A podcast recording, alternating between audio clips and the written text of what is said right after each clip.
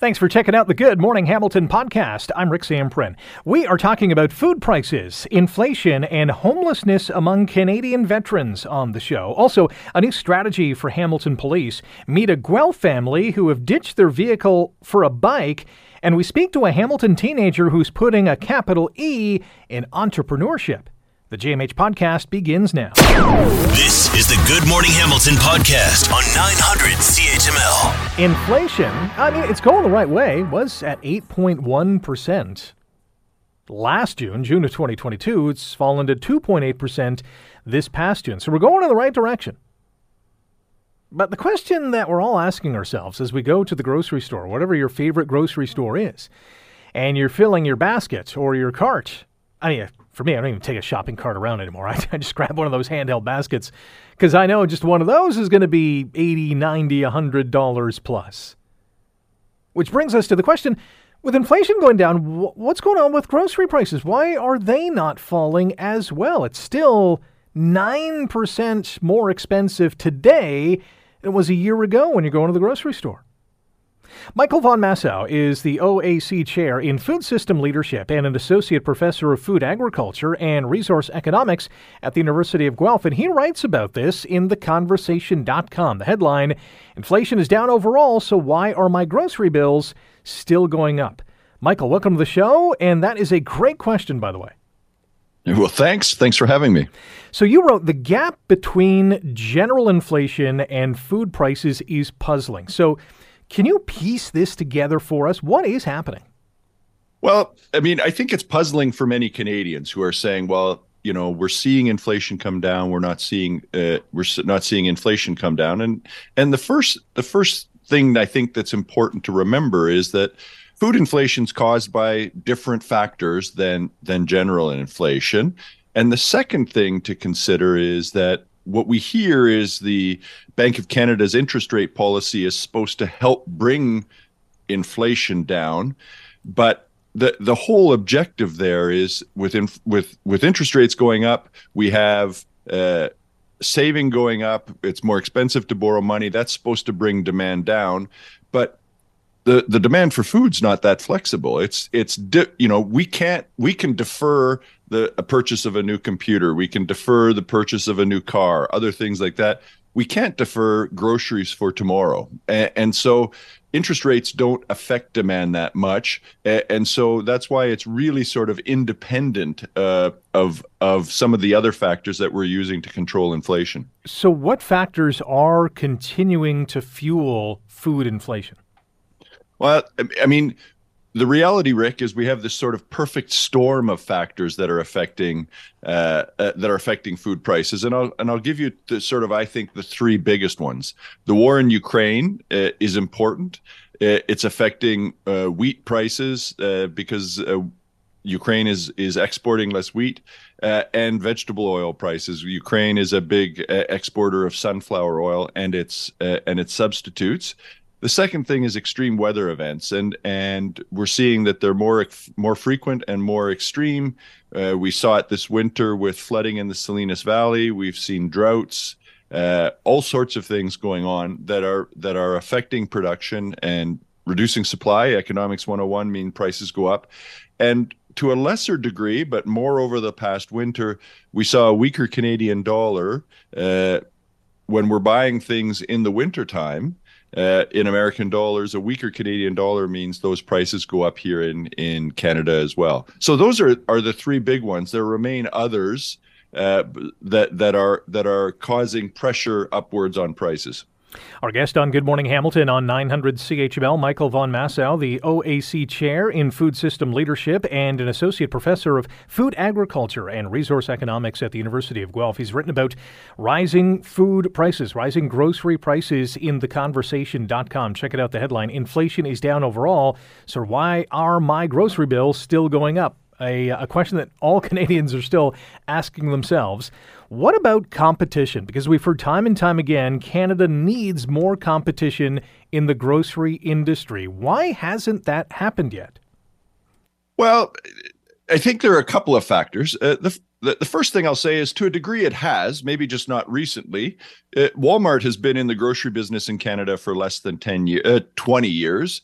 Uh, Costco has come in. So we have other players who've who've captured some market share. So so competition has factored. The other thing that I think it's important to remember is the trade-off as these companies get bigger, they get more efficient. So if we don't allow them to get bigger or we break them up, we have the potential to lose some of those economies of scale. Um, you know, if you think about uh, what we've seen here in Ontario, uh, uh, Sobeys bought uh, Longos and Farm Boy, and right in their announcements, they say that allows us to leverage logistics. It allows us to re- uh, to leverage distribution and purchasing. So these companies get bigger they can buy better, they can distribute better. Uh, that gives them a competitive advantage. So if we break them up, uh, if we uh, reduce the amount uh, that they can grow, we may lose some of those benefits of uh, of of efficiency. So I'm not saying we shouldn't do it, but what I'm saying is I think we should be sure we know what we're going to get. You know, quite often we do policy as ready, fire, aim, and, and we do something and then figure out it's not going to work exactly as we think. I'd I'd say we need to do some more in-depth analysis before we go down that path. That makes sense. We're with the University of Guelph professor Michael von Massow on Good Morning Hamilton on 900 CHML, talking about our rising grocery prices. In our previous segment with McMaster University business professor Marvin Ryder, we talked about the summer of strikes one of which being or affecting employees at Metro stores. Does that have an impact on food prices going forward? Because if those workers get more money, I would assume that the companies running these stores are going to say, "Oh, we're going to have to jack up prices a bit." Well, yeah, you're you're exact you're exactly right. Uh, anytime costs go up, and we know costs go up, uh, so not just costs of food go up, but the overhead costs, real estate, labor, and those sorts of things go up. It's going to put upward pressure on prices for uh, for uh, food as well. Now, if if it's unique to Metro, Metro might have to uh, absorb some of those because. Uh, despite there being not very many companies, there's still quite fierce competition, and people do shop. You know, they look at flyers, they they they price compare. Places offer price matching, so it'll be tough if it's only Metro. Uh, but yeah, anything like strikes uh, and and other factors will put upward pressure on prices. That makes sense. Michael, we'll have to leave it there. Really appreciate your time this morning. Thanks for joining us. Well, well, thank you for having me. Have a great day. You too. That's Michael Von Massow. He's the OAC Chair in Food System Leadership and an Associate Professor of Food Agriculture and Resource Economics at the University of Guelph. Check out his article online. Theconversation.com is the website. The headline Inflation is down overall, so why are my grocery bills still going up? Yes, it's a question that all Canadians continue to ask themselves.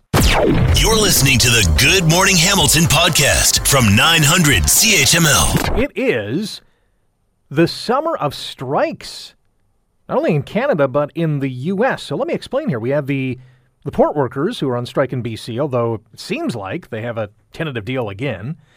Uh, metro workers here in Ontario are on strike. Not all metro stores, but some of them including some down the highway just in Brantford. And uh, let's not forget the actors and the writer strikes that are ongoing in Hollywood.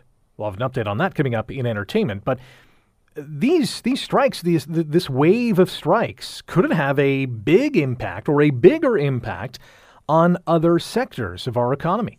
Marvin Ryder is a professor in the DeGroote School of Business at McMaster University and joins us on Good Morning Hamilton. Mr. Ryder, good morning. How are you? I'm just fine, thank you, Rick. Glad to be with you. Is there something in the water with all these strikes? Not in the water, but in the economy, Rick. Uh, first, if you don't mind, let me add two more to your list. National Steel Car here in Hamilton. Yeah. Uh, the workers there have been on strike for the last two months. No end in sight. 1,700 people affected. And here's one that you're going to love. Uh, the workers for the city of Hamilton are in a strike position. Now, they are still negotiating at this point, but because both sides are far away, it is quite possible that before the summer is out, those workers will go on strike. That could affect things like garbage collection. So what's what's going on in the economy, of course, is that inflation. Now, even though inflation is coming down and it's getting into a more reasonable range for the last year and a half, that has been the number one economic story. So workers who have these kinds of contracts are expecting catch up In other words, uh, we we need some compensation for what we've been through. Everything is more expensive. How can we afford it? And so they're looking for more that way. Just again to put a fine point on it, with the metro strike, uh, many workers remember that during COVID they were given a two dollar an hour boost. I think at the time we called it a hero a boost for continuing to work and providing an essential service. Of course, that came to an end. The two dollars per hour was removed, and basically, metro workers are saying we want that two dollars an hour back because of the cost of inflation. So this is the common thread. Have we seen something to this degree before? Yes, uh, actually, if you go back into the 1970s and, and early 1980s, uh, we saw a lot of these kinds of union uh, negotiations, all demanding bigger raises because of inflation. And then when they got the raises, that pushed inflation a little higher. And, and for a brief period of time in both Canada and the United States, the government instituted what they called wage and price controls, where they capped the maximum because they felt things were just getting out of control, that the demands were just getting to be too much. Now, for the moment, that's not happening. And I think, again, um, most, most reasonable people would say it's not wrong to ask for a little catch up. But take again the example of the metro stores. Um, they are looking at a four year contract. Well, over the four years, inflation isn't going to remain at, at 8%, is going to come down to something much more reasonable. So some catch up is fine, but also let's be, be reasonable. And this is also where the employers are, are saying, gosh, you know, I, I'm not sure we should be looking at a 4% raise three years from now. Inflation won't be like that. Again, the problem is that many of these grocery stores have been putting out excessive profits.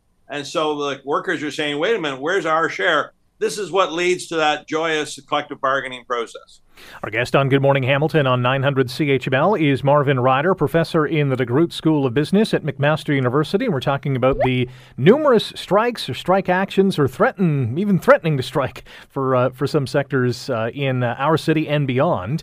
And, and to that effect, because we have so many different sectors from grocery stores to um, uh, corporations like the city of Hamilton, what is the impact on all the other sectors who potentially are not going on strike? Uh, well, they're watching with interest. And so, uh, again, uh, whoever you are, if, if you have a job and uh, you might be a unionized worker, you're going to see what these settlements are like. And then you're hoping that becomes a template for your own. Uh, now, it's not all about money. So, you also had mentioned the actors' strike. There, the concern is more about technology, um, artificial intelligence, where uh, studios might not employ actors, they might just use computer animation to take their jobs away. So, they're looking for some guarantees that way. They're also looking for, again, I suppose it's money, but it's alternate revenue sources as more and more of us are not watching television uh, but we're streaming using these streaming services. They want to make sure they get their royalties from those as well. So there are different issues involved, but for those that are strictly about uh, making more money, economic uh, issues, that becomes a template for others when they enter their negotiations. One more question for you. We know that inflation last month or in June was 2.8%, way down from 8.1% in June of 2022. Are right. companies saying, hey, listen, inflation is going down. We'll just wait it out for another, I don't know, the, the next reading for the Bank of Canada, and then we'll continue our negotiations based on lower inflation. And we'll, and we'll point to the unions to say, well, inflation's going down, so you got to come back down to what we're offering you. Right. And this is why these negotiations can go on for as long as they are and actually lead to the strikes.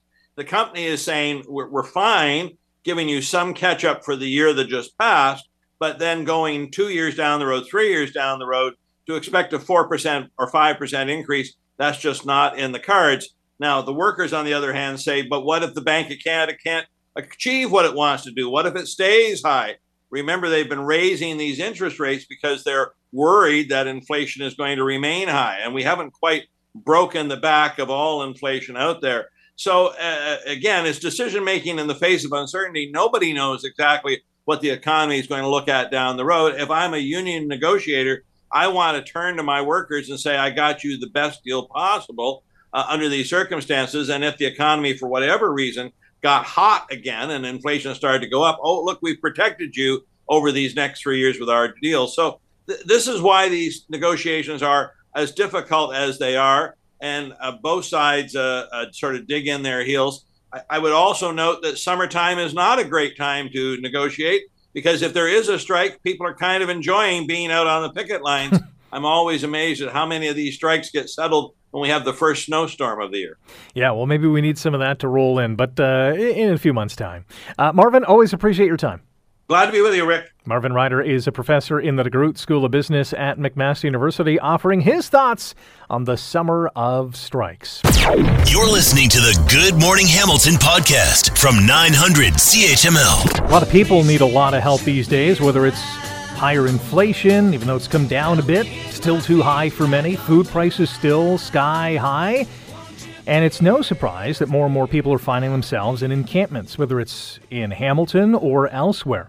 And now there's new research out from McGill University that shows veterans in Canada, yes, our war veterans, are two to three times more likely to experience homelessness. What the heck? What the heck is going on? Unmol Gupta is a Master of Public Policy graduate of McGill University's Max Bell School for Public Policy and is currently a Doctor of Medicine candidate in the United States. Unmol joins us now on Good Morning Hamilton. Mr. Gupta, good morning. How are you? Nice to meet you, Rick. Thanks for having me this morning. What is happening to our veterans? How are they ending up homeless? Yeah, it's a big challenge that we need to be looking at here in Canada. Um, and I think there's a lot of pathways that veterans are facing that lead them down to finding themselves in precarious housing situations or finding themselves living on the streets. Um, but I think the biggest challenge with this issue of veteran homelessness is that we don't really understand the issue very well we don't first don't even know how many veterans across Canada are experiencing homelessness. You know, estimates that we found in our research in creating this report range from as low as 2,400 to over 10,000. And sort of the pathways to veterans experiencing homelessness are quite diverse. Um, and many aren't experiencing homelessness just when they leave the service, but sometimes several years after. And so I think one of the things that we tried to highlight in the report is just the need for more research and more study on this issue because if we don't know how veterans are getting to become homeless and we don't know how many are becoming homeless, then it's really hard to create targeted policy solutions for this big challenge. Absolutely. You and your group were also tasked by the Office of the Federal Housing Advocate to answer the question what federal policies and programs are needed to ensure meaningful reductions in veteran homelessness and advance the right to adequate housing for all veterans in Canada. So, what is needed? Yeah, that's a it was a big question for us to tackle, but over the past eight to nine months, we've had the opportunity to to do a lot of research and to talk with a lot of uh, interested stakeholders, organizations that are working with veterans on the ground to understand what is needed. So, in the report, we came up with sort of big uh, five big policy objectives. Um, and I'll, I'll, quickly run through them. So, the, the, first objective was we found that there needs to be sort of leadership at the federal level on this issue. Currently, when it comes to housing and veterans, it's a very siloed issue. You have certain federal departments and agencies working on the issues of housing. All your listeners are going to be aware of the sort of housing situation that we're experiencing across Canada. But then we have other federal departments and agencies that are responsible for the care of veterans. And we found that these departments aren't really working together uh, to create a targeted solution for this group. The second point is sort of what I touched on earlier about the issue of data. We really need better data to understand uh, this issue. And then our last three policy objectives are looking at what can we do to help veterans who are going to be experiencing homelessness tonight.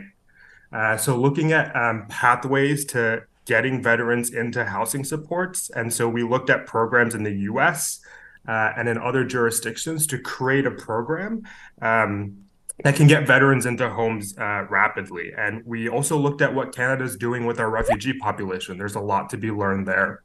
Um, we also looked at ways to actually increase uh, the building of homes specifically for veterans. The one thing that we learned is that there's no one housing solutions that's going to work for all Canadians. And veterans in particular need certain things uh, in their homes uh, for them to feel comfortable and for it to be a successful environment for the long term. We got about, um, and then lastly, we wanted to look at the transition for when people are living leaving the military to reduce those risk factors. So we got about uh, 90 seconds. What is the go forward plan now that we've done all this research? How do we correct this problem?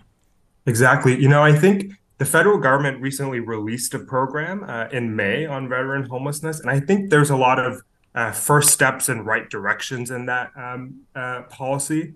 Um, but what we found is that a lot of the onus is being placed on the NGOs and, and the groups on the ground. And so I think really we need the federal government to take leadership on this issue. And I think having the federal government, having Veteran Affairs Canada, the, the minister responsible for housing, really work with these local organizations to better understand the issue um, is the next step that we need.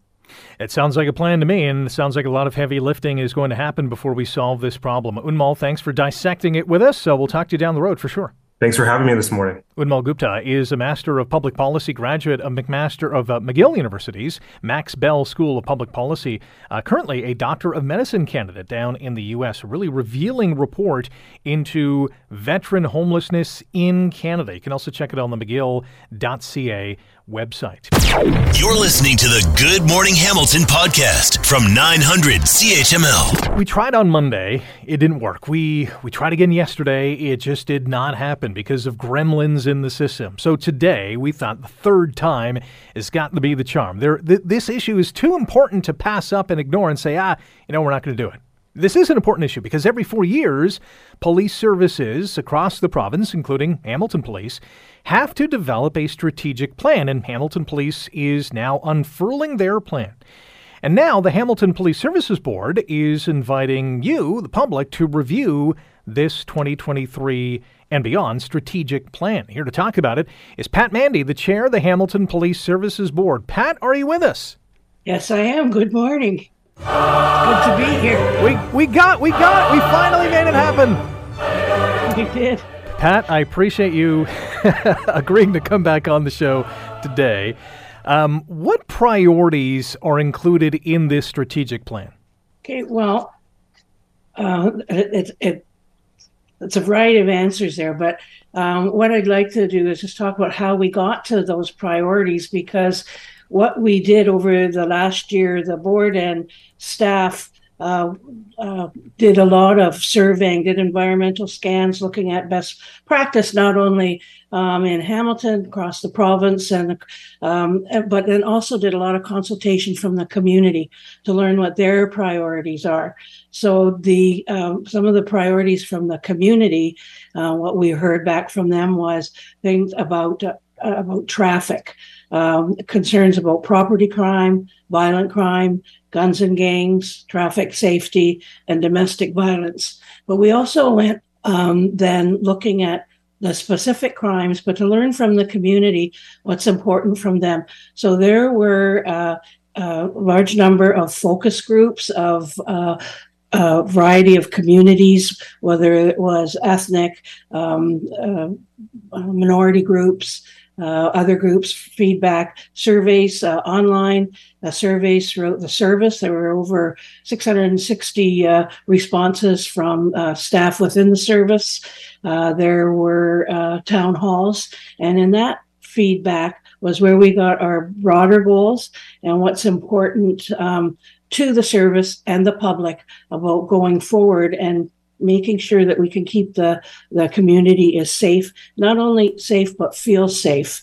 So the broader, the higher level priorities um, are looking at, first of all, community safety, but then looking at how we can work with partners in the community. The police um, often become the default uh, whenever there's an issue, but there are so many other partners that can actually have better skills or better resources to deal with the issues. So there's been a strong focus on collaborative engagement. The other thing is looking at um, culture and capacity, and within that, it's looking at what are emerging uh, t- um, crime trends. How will we deal with them as we go forward? There's uh, more demand in some areas, um, and uh, how do we share um, uh, our communication with the with the community to make sure that they're aware. I think there are so many amazing things that the uh, service does with volunteerism and working with the community that goes unrecognized. The other thing is making sure that we have the assets, the current um, abilities and technology to keep up with crime trends. And I think one of the big ones, and we've not seen this before, is looking at um, building more trust and stronger relationships between the uh, the service, the police, and the the, the community. The um, there's been so many uh, you know uh, things in the in the the media that uh, uh, have talked about difficulties. There's also uh, been history. There's been systemic history um, that have made some some sectors, some minorities, some um, uh, fear fear dealing with police, and so there's a concerted effort there to reach out, work with folks to help that. That's a great breakdown of the strategic plan that Hamilton Police are now looking at. And we're in discussion with Pat Mandy, the chair of the Hamilton Police Services Board. Pat, we got a couple minutes I want to ask you about because there's been a lot of discussion about defunding the police, which now I'm uh, 100% against, but also detasking as well. Is that at all included in the strategic plan? That's part of looking at what are what are our priorities and what can we do working with with our partners for to having the right people um, doing the the job or the particular activity. As I said, there's uh, uh, a lot of times it's default. We're the only ones that are 24 hours availability. And although uh, we're looking at service and uh, increasing skills of officers, there's many things that could probably better be responded to uh, by other organizations. There is a, the police are working with a large number of organizations, housing, uh, paramedics, um, the um, um, uh, Indian Center, uh, a number of them to look at who might better do some of the tasks or how can they work with folks to prevent an amazing uh, social navigator program that helps deal with people before um, they get into to problems that that uh, the police actually do need to deal with. So there are there are many things that other people that other services could do better or as well to serve the public. Well, there's certainly, as you've just listed, a number of challenges and obstacles ahead, but a lot of opportunity as well for Hamilton Police to connect with uh, the city and, and continue to keep uh, each and everyone here in this city safe. Pat, I'm glad we finally connected. Thanks for the time today and enjoy your day. Thank you. Pat Mandy is the chair of the Hamilton Police Services Board. You're listening to the Good Morning Hamilton podcast from 900 CHML. Tell you who's A OK at least I think they are, is a family of four in Guelph after they said, you know what we got to do? We got to ditch the family vehicle and replace it with an electric cargo bike. That's what our next guest did. He and his family have done a 180. And we want to know why. Cam Ogilvie is his name. Cam joins us now on Good Morning Hamilton on 900 CHML. Cam, good morning. How are you? I'm I'm well. How are you this morning? I'm good. All right, take us through the thought process. You and your significant other are sitting down. You got two young kids, and you think, you know what? We got to get rid of the family vehicle and go with a bike. Like, what what's going on there? Well, I got to say, part of it was because of the pandemic. You know, we were sitting at home, our car was sitting in the parking spot, and we were going, do we really need this around? Uh, we were already a, a pretty active family, um, cycling a fair bit and uh, I'd certainly drunk the Kool Aid a whole lot sooner. I had worked at a bike shop when I was a teenager, um, but it was it was a little bit more uh, to, to wrap your head around for for my wife Sonia. Um, and honestly, this is really I think more her story than it is mine. Her uh, she's a full time mom. And if we were going to ditch the car, it was about finding a solution that would still enable her to be free to be able to take the kids around town and we happened to find this box bike and we've loved it. Okay, so I, I want to go back to your initial idea. That, okay, th- this vehicle is just sitting in the driveway, like we're not using it as much as we used to, and you present this idea to Sonia, your wife. What is her first reaction? Like, Cam, are you crazy? well, she knows that I'm the kind of person who tends to have like ten ideas before breakfast. um, but uh, she she's really steady, and so I knew that if if we were going to actually do this, um, she would need time to be able to experience a little bit. And so she said, you know, Cam, if we're going to do this, what we should do is we should take a couple of months, and we should you know, keep the car parked and live as though we're not using the car. And so that's that was her way to, you know, kind of ease into this. And after we did that two month thing, I think it was a summer, July and August, she said, no, this is this could work. Wow. So when did this all start? Oh, it's going to be three years this fall. So you have gone winters without a vehicle. How has that been with an electric cargo bike with a family of four? well, the the electric cargo bike was a, a, new addition to the family this past March. So, to be honest, we haven't done a winter with that. Um, but we've cycled winters for a, a number of years. Um, you know, you dress appropriately. It's really not as bad as most people think. I'll just say, leave it at that. Cam Ogilvie is a Guelph man whose family of four has uh, ditched the car in favor of cycling and is uh, getting around town that way. Uh, so we got the winter question out of the way because that obviously you were unfazed by that. When you're going on a grocery shopping trip, do you have like a cargo sidecar or something that's trailing behind the bike that you can pack the groceries in? How does the trip to the grocery store work? Yeah, so I guess you got to imagine that there's a couple different kinds of cargo bikes. There's the long tail ones, and then there's the box bike. And we've got a box bike. So just imagine your front wheel is extended out a couple of feet, and there's a box sitting in front of your handlebars. Uh, that box has a bench in it for our kids. And then, you know, past the bench, there's still quite a bit of space there. And so um, my son Seaton loves to go grocery shopping with me. So we go grocery shopping every Monday. He sits on the bench and we just pack the groceries around. And we've actually had uh, people at the grocery store uh, literally ask if they could sit and watch us pack him into the uh, into the box. So it, it works. It works, and he enjoys it. How have the kids found it? You you have two little ones, right? Yes, that's right. Three and a half, 18 months. Uh, they both love it. Um, you know, it's it's part of life for them. I don't think they uh, think anything of it. It's not strange to them has it brought your family closer together? You know, uh, that's interesting. I, I'm not sure that it's necessarily brought our family closer together. Like we would still be doing things together regardless. I think it has brought us closer uh, to the outdoors. It's brought us closer to our neighbors, to our community. Like it's just a whole lot easier to uh, to be interrupted when you see people uh, when when you're out traveling somewhere when you're on a bike rather than you know uh, siloed off inside a metal box. So we, I'd, I'd say we're much more connected to our community because of that. That's a, that's a great way to put it for sure. Cam Ogilvie is our guest on Good Morning Hamilton on 900 CHML. Cam and his wife Sonia and their two young kids got rid of their family vehicle for well, a, a, life of cycling. They go everywhere on two wheels instead of four.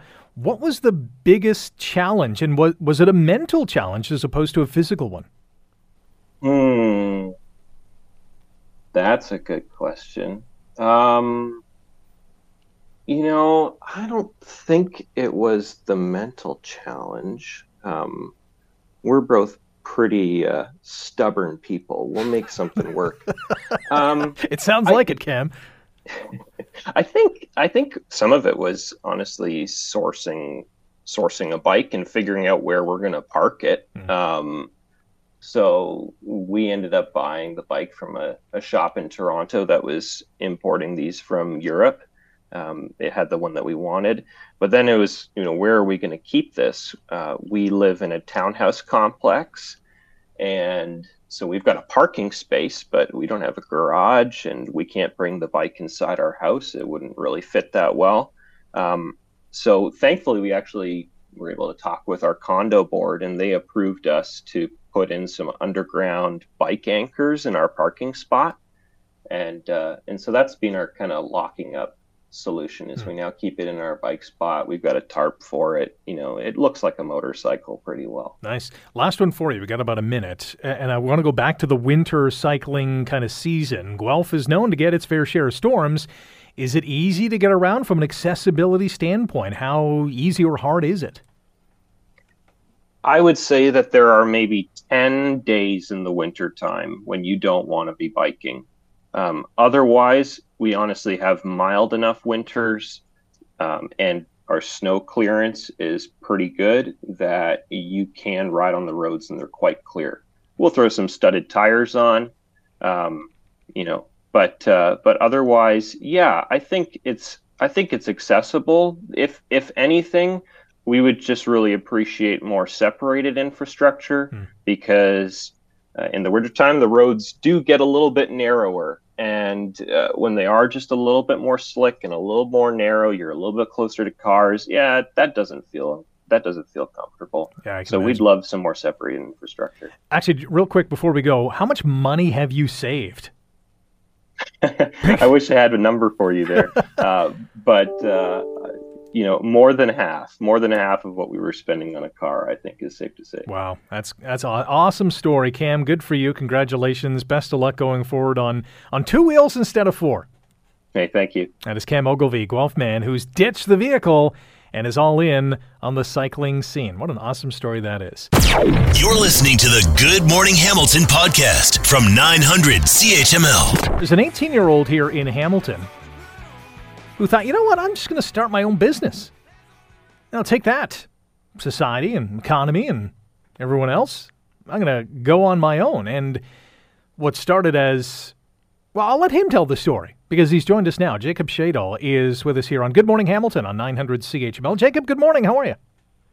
Morning. I'm great. How are you? I'm good. So you're an 18 year old now, but two years ago, you, I guess, stumbled across a pretty cool business idea. How did this all start and, and, and take us through your story? Yeah, I mean, so before grade 10, I was working on a farm and uh, it was hard labor work, right? And then I was kind of told I needed to pay for school on my own. And I was kind of looking for options to do that. And really, the only way would have been to start my own business. And so when I was 16, my mom actually asked me to clean our barbecue at home. And I watched a few YouTube videos, bought some equipment, and then did a surprisingly good job cleaning it. And my mom actually convinced me to use some of the pictures I took to go door knocking up and down the street and see if I could get any business. And then from there, I just kept door knocking and getting new people as much as I could. And the business kind of started to grow from there. So when your mom suggested, "Hey Jacob, you did a great job cleaning our barbecue. You know, maybe you should go door to door." What was your initial reaction? I was uh, a little scared, to be honest. It's it's always nerve wracking, even now, to go door knocking, but especially when I started and and we had just moved here, I didn't really know anyone up and down the street. Uh, it was definitely definitely scary at first, but once you kind of get the hang of it, it, it gets a lot easier. How many no's did you get at the door before you got your first yes? It was actually surprising. So I started up at the the back of the street, and my first person was a yes. Oh wow! And then I think I went about another fifty houses before getting another yes. but I was very surprised that, that the first person was a yes. Wow, that's that's great. So between those two yeses, you got 50 no's. How did you handle that rejection? Because I would assume you somewhat took it personally to say, "Well, am I, I'm I'm not good enough. I can clean your barbecue really well." Yeah, I mean, I get it all the time. Even now, like I'll have up to I've had up to 200 people in a row say no, and and it's just all about like persevering and and kind of looking at the light at the end of the tunnel. And I just got to keep keep my head up. I know I don't take anything personally. If you don't want my services, that's okay. Uh, just got to find the right people and knock at the right time. Jacob Shaidle is our guest on Good Morning Hamilton on 900 CHML. Jacob uh, has started his own cleaning business, cleaning barbecues. You can find out his business online at shaidlecleaning.ca. That's S H A I D L E cleaning.ca. And after getting uh, an initial yes and a bunch of no's and then more yeses, uh, you're off to bigger and better things because now you're pulling in some serious money. Yeah, I've been uh, pretty lucky actually to find some good growth in the business, and it's definitely helping me out. And I pay for university by myself, which is great too. And so that's awesome. So, is this the go forward plan with you? Are you going to keep doing this for a long, long time, or are you going to branch out to maybe launching other businesses? What is the plan? Yeah, so right now, uh, I definitely think I'll continue this for the next few years at least. Uh, I right now I'm looking to hire some people actually kind of closer to Hamilton. I have some people that are working for me in Oakville, and I plan on getting a truck as well, getting some better equipment. Right now, I fit everything into my little Volkswagen Golf, so it, it just fits. And um, so I plan to do that as well, and then obviously expanding the client basis and and reaching out to as many people as possible. Well, if anyone who wants to apply to work for Jacob or get their barbecue cleaned, go online to shaidlecleaning.ca. You can Google it as well. Uh, one more question for you.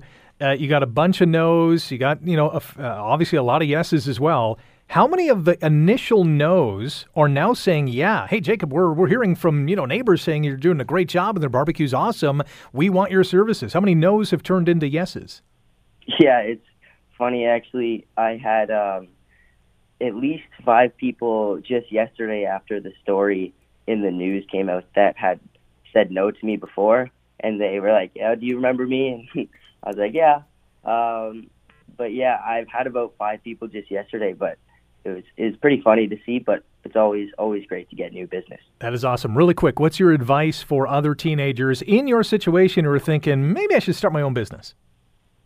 I think that the the hardest part is always starting, and once you get started, once you get a few people saying yes or a few people agreeing to get your business, then it, you get a lot of motivation from just starting and, and understanding the freedom that comes with running your own business. So I'd say just get started, you know, uh, have the confidence to meet new people, and be open and be nice and sociable, and, and everything kind of works out from there. I'm sure we're going to hear a lot more from Jacob Shaidle in the years to come. Jacob, thanks for joining us today. Congratulations on this new business, and good luck going forward. Thank you so much. Have a great day. You too. That's Jacob Shaidle from Shaidle Cleaning, online shaidlecleaning.ca. Awesome story. Thanks for listening to the Good Morning Hamilton podcast. You can listen to the show live weekday mornings from 5:30 to 9 on 900 CHML and online at 900CHML.com. The Good Morning Hamilton podcast is available on Apple Podcast, Google Podcast, and wherever you get your favorite podcast. I'm Rick Zamperin. Thanks again for listening, and don't forget to subscribe to the podcast. It's free, so you never miss an episode, and make sure you rate and review.